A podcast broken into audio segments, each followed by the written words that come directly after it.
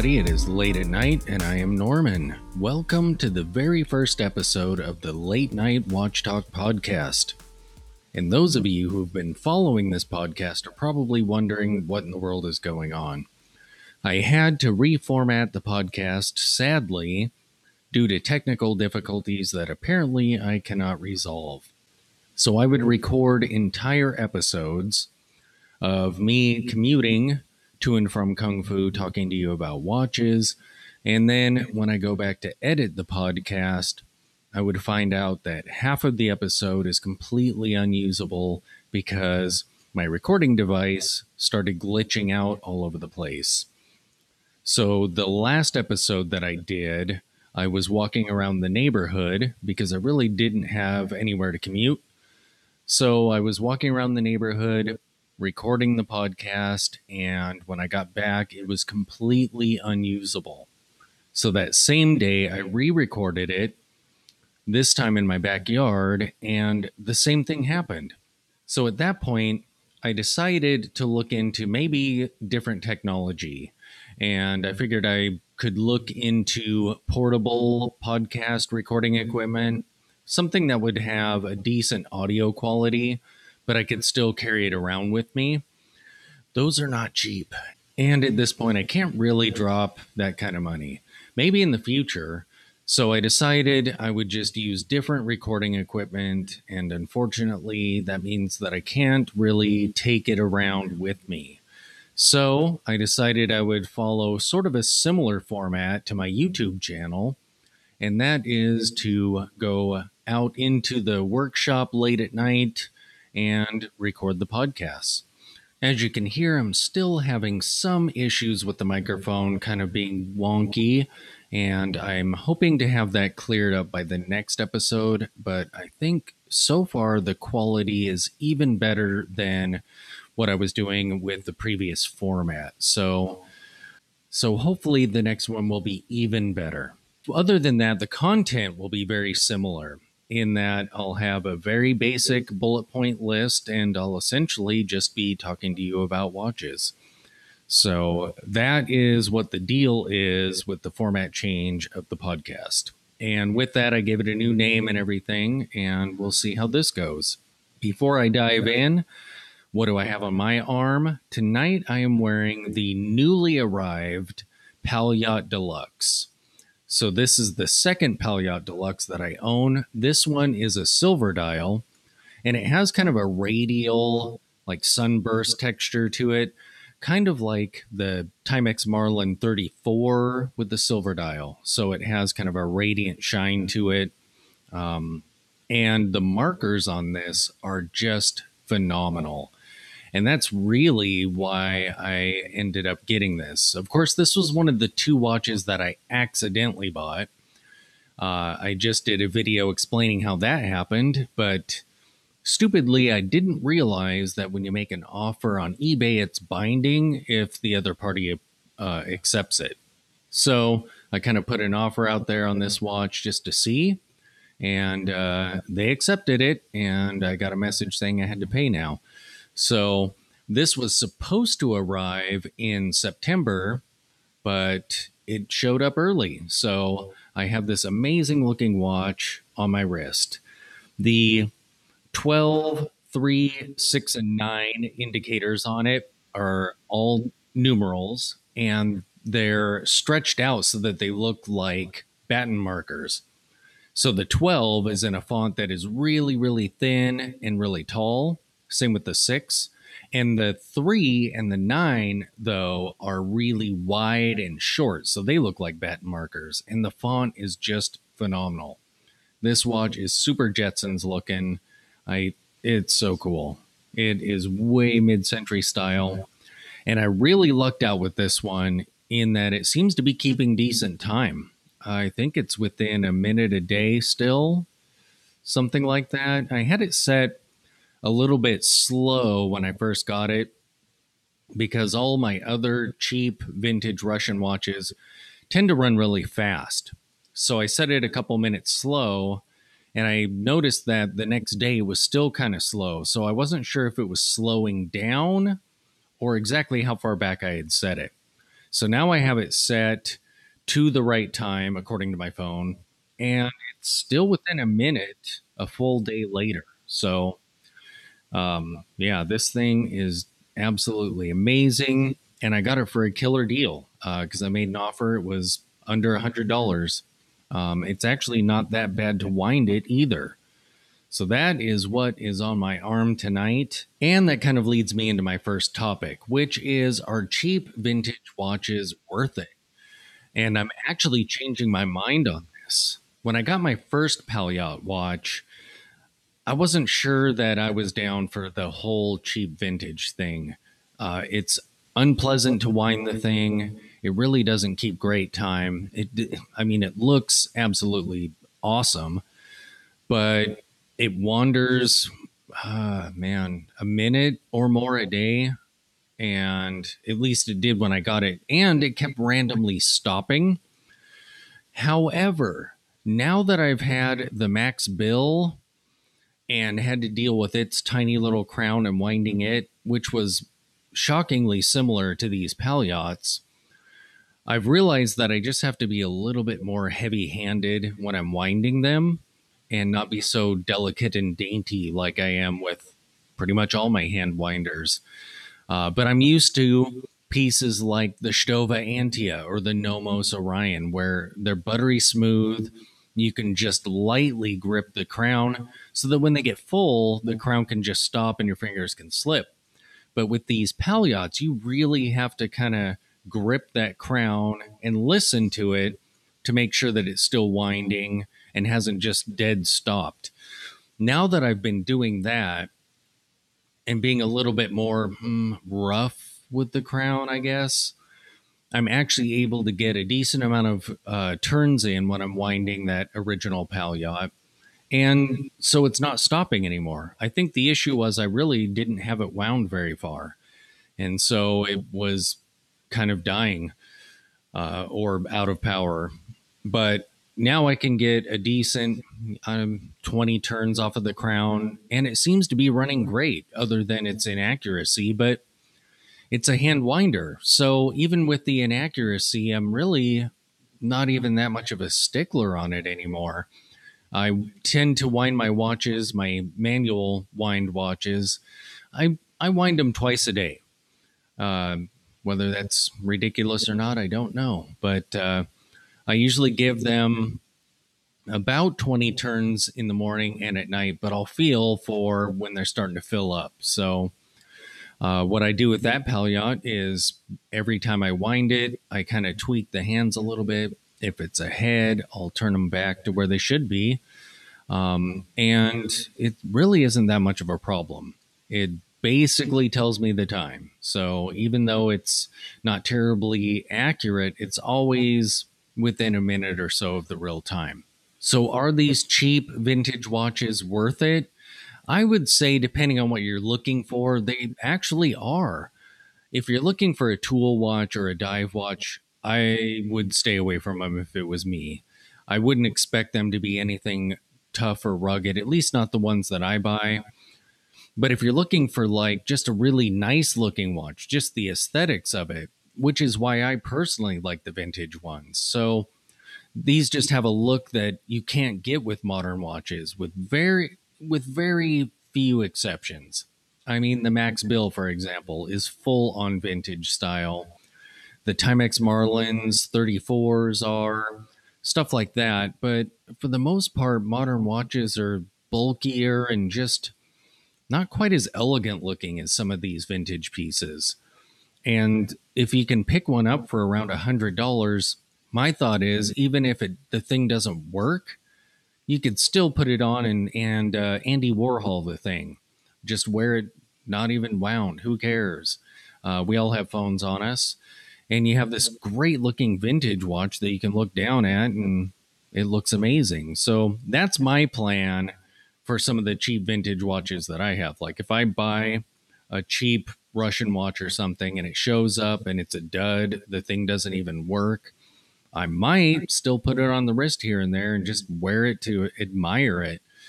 And similarly, uh, for the ones that I have that do work, um, if their movements end up dying or something, that doesn't mean that I'm not going to wear them. Uh, that doesn't even mean that I'm not going to have them serviced, actually, depending on the cost for that, uh, because they look so great. Um, this one that I just bought with the silver dial, I was glancing at the case today and it looks brand new. I don't even see scratches on the case.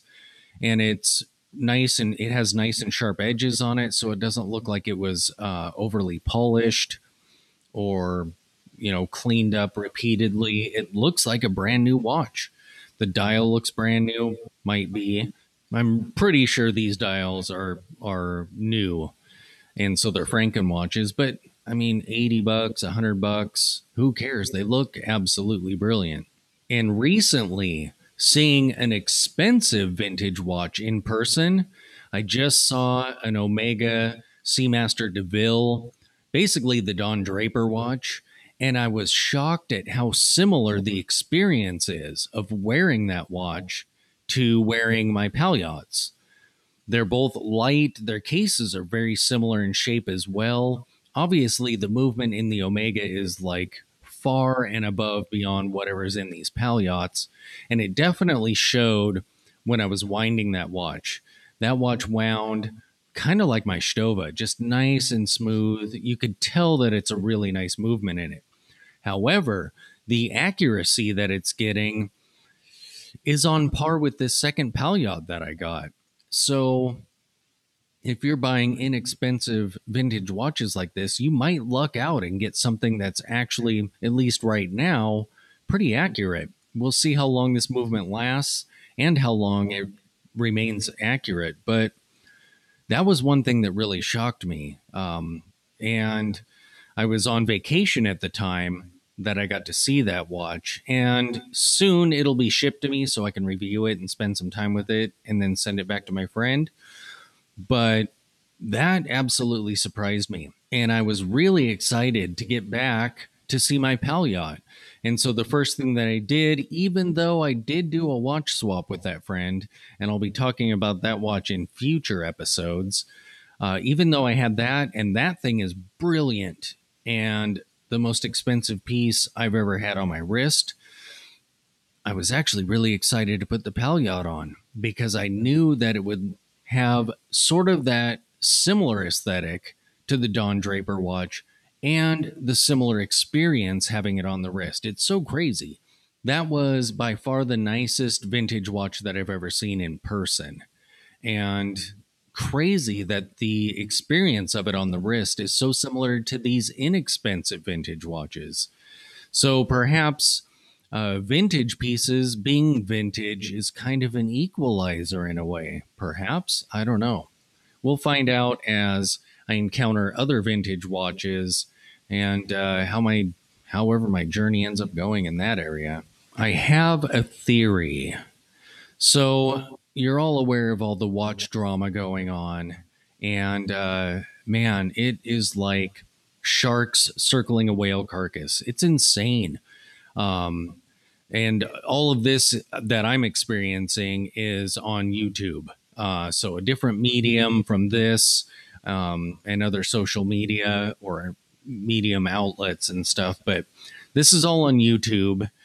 And it's so crazy to watch it. There are channels that are even smaller than my tiny little channel. And they put out videos with this certain gentleman's name in the title and their videos get thousands of views within that first hour. It is absolute madness. And most of these videos aren't even adding to the discussion. I think, from what I've experienced, probably maybe one out of every 10 video or, or so actually is adding information or adding to the whole discussion. It's just insane. And I mean, I understand it you could put out a video and just throw a guy's name in the title and you're going to get thousands of views for it even if you're not really saying much. Um, just spouting your opinion without any additional facts or anything um, and that's not to downplay everybody because there are some good uh, discussion videos out there but there are also ones that are just uh, like youtube equivalent of clickbait there And even the big guys, the big heavies, the biggest watch nerds out there are also circling the whale carcass. It's absolutely insane. And so I have a theory because I feel like all of this drama is actually impacting at least my channel, and I suspect others as well. Uh, because a few weeks ago or so, my all of I always look at the views every uh, 48 hours. So the the view count that you have for the last 48 hours. Those are the analytics that I kind of glance at all the time. Uh, when I'm doing analysis, of course, there's all kinds of other stuff. But I look at that and it was a steady climb there for a while. It actually got really, really stable because sometimes um, YouTube or probably content creation in general gets really depressing because you're working so hard. You're trying to improve your content and stuff, and put stuff out there on a regular basis, and you're looking at your counts, and they're all they're going up and down. So there have been times where I've put out videos and I'm like, yes, this one's going to be good. This is a brand and a piece that everyone is familiar with. A lot of people are really into this will be a good video. And then the the views just aren't there. In general, that video does okay, but your overall views kind of drop. But everything was nice and stable. Um, my channel is tiny, so when I mention these counts and stuff, you can chuckle to yourselves. But my 48 hour count uh, had actually broken a thousand views here and there. And 800 or so was a really good floor. It never dropped below that. It was really nice, actually. So it uh, it wasn't depressing.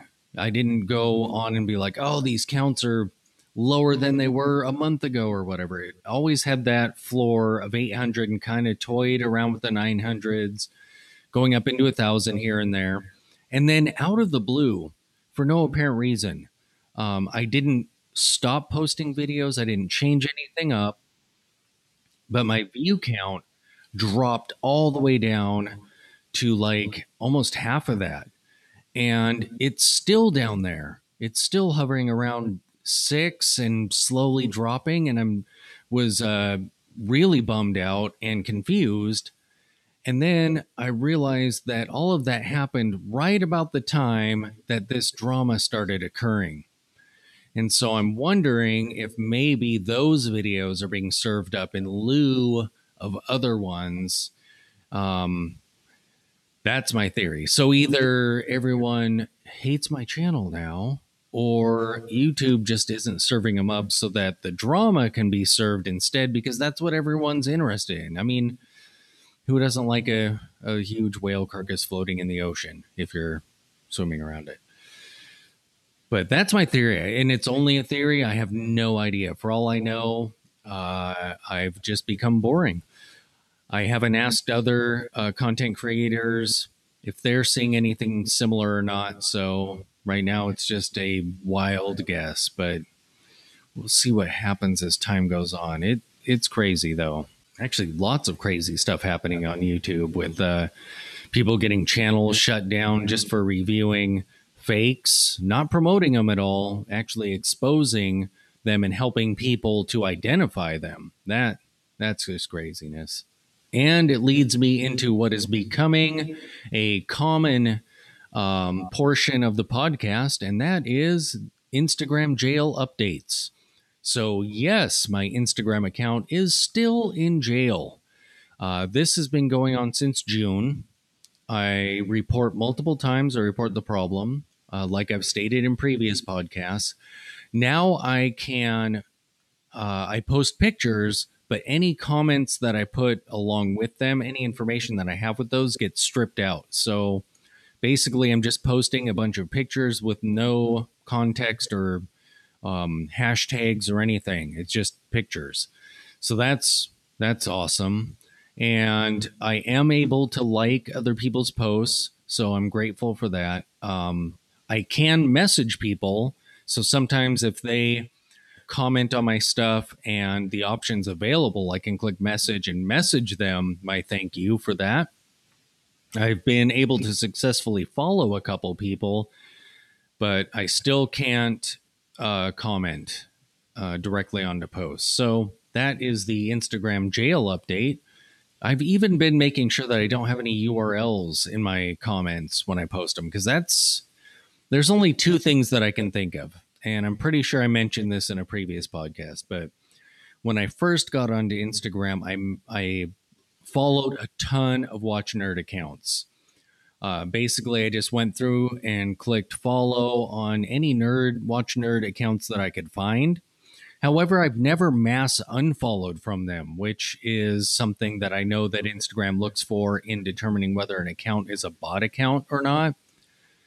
I've only unfollowed very a, a handful of accounts, but that's one thing. And the other thing is, I do post URLs in my comments because I generally write the text for a post and I copy that that way, I can use that text in multiple social media platforms and I'll paste it into those posts as well. And so I like to have links for Twitter, which means that I paste that same text when I do my Instagram posts.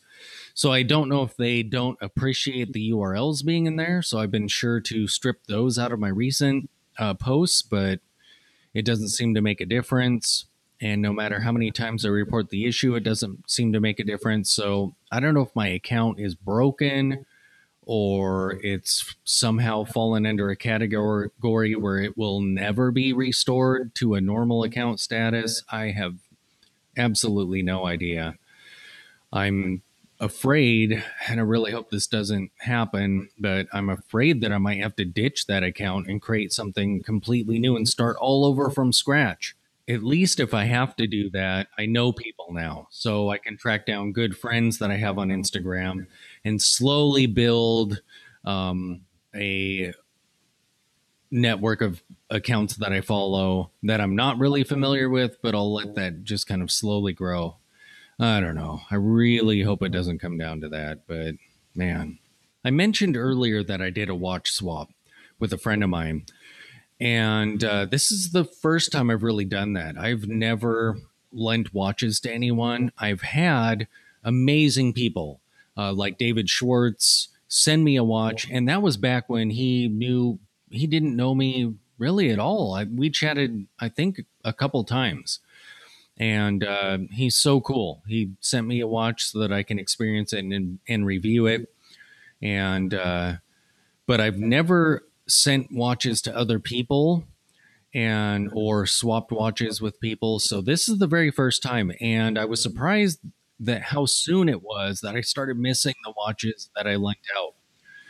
I lent the Max Bill and the Space View, which was still in honeymoon phase, uh, and the Hamilton Khaki Field on the brand new bund strap that I had bought for that. And I did a video about that. If you want to see what a black bund strap looks like on a Hamilton khaki field, it's actually really cool. Um, it's, yeah, it is completely different than what you would get with a brown bund strap or something that's more 70s looking. This is like a, a thing all its own. I mean, it has full on 70s DNA and stuff, but with the black there, it's a totally different aesthetic. Um, but yeah, I was surprised at how soon it was that I started really missing those watches. So they will get a ton of wrist time when we're done doing this swap. That is for sure. And something very interesting happened yesterday. This was crazy. So I ordered the Serica. It took forever because I had to sell off a couple pieces and I had to wait for some money to come in before I could order it. And I was trying to get in on the August batch. So I think it was 200 pieces were going to be shipped out in August. And after that, it was going to go out in October, or I think it was October, if I remember correctly. And yesterday, I got an email from Serica. This was the first communication that I've had with them I actually check my account every day to see if there's anything. Like right now, it just says that it's processing. It has the date that I ordered it and said that it's processing. And so I check that every day and see if maybe there's some updated details there. uh, like where they are in the process. Uh, but yesterday I got an email stating that all the movements are in and they're going to be starting on the cases and stuff like that, and that the watches will be arriving in September. And they apologized for the delay. So either that is a general email that they sent to absolutely everyone who's purchased one, or I actually somehow made it into that August group.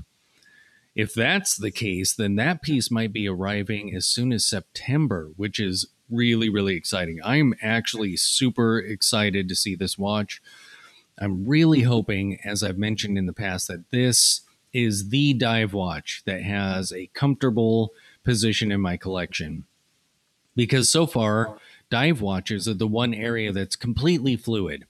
As much as I have had pieces that are close to my idea of a perfect dive watch, they still end up moving out. Um, and the most recent ones were the C65 Trident because of its case size. It was just too big for me. The date window was kind of kind of bothered me. Uh, but the Baltic was the interesting one because it was nearly perfect. It was under 40 millimeters. It was a great size for me. The crystal was absolutely phenomenal. I really like the brand. The only thing that I can think of as a criticism that I had on that watch is I like bezels that angle down and its bezel was perfectly flat and kind of had some overhang over the case. And so the overall aesthetic was a really like proud, really tall, proud bezel look to it, where I would have preferred something more like the C65 Trident that everything kind of slopes down and angles down and just gives it a really elegant, slimmer aesthetic. But that was a really weak criticism. It really didn't bother me that much. There wasn't anything about the Baltic that I that really bugged me. But the reason and, and there is a reason that one went, and it isn't the Baltic's fault at all. It was because this Serica was so mind blowingly amazing looking. When I saw it, I knew immediately that I had to get one. And so the C65 and the Baltic were both um, casualties of that. Same with the Malvern. I actually sold the Malvern, which is sad. And, but I had to do what I had to do because that Serica, I'm hoping, is going to be worth all of that pain and sadness. But we'll see. We will see. So, with that, I'm going to wrap up this first episode of the podcast. I thank you for listening, and I can't wait to talk to you again.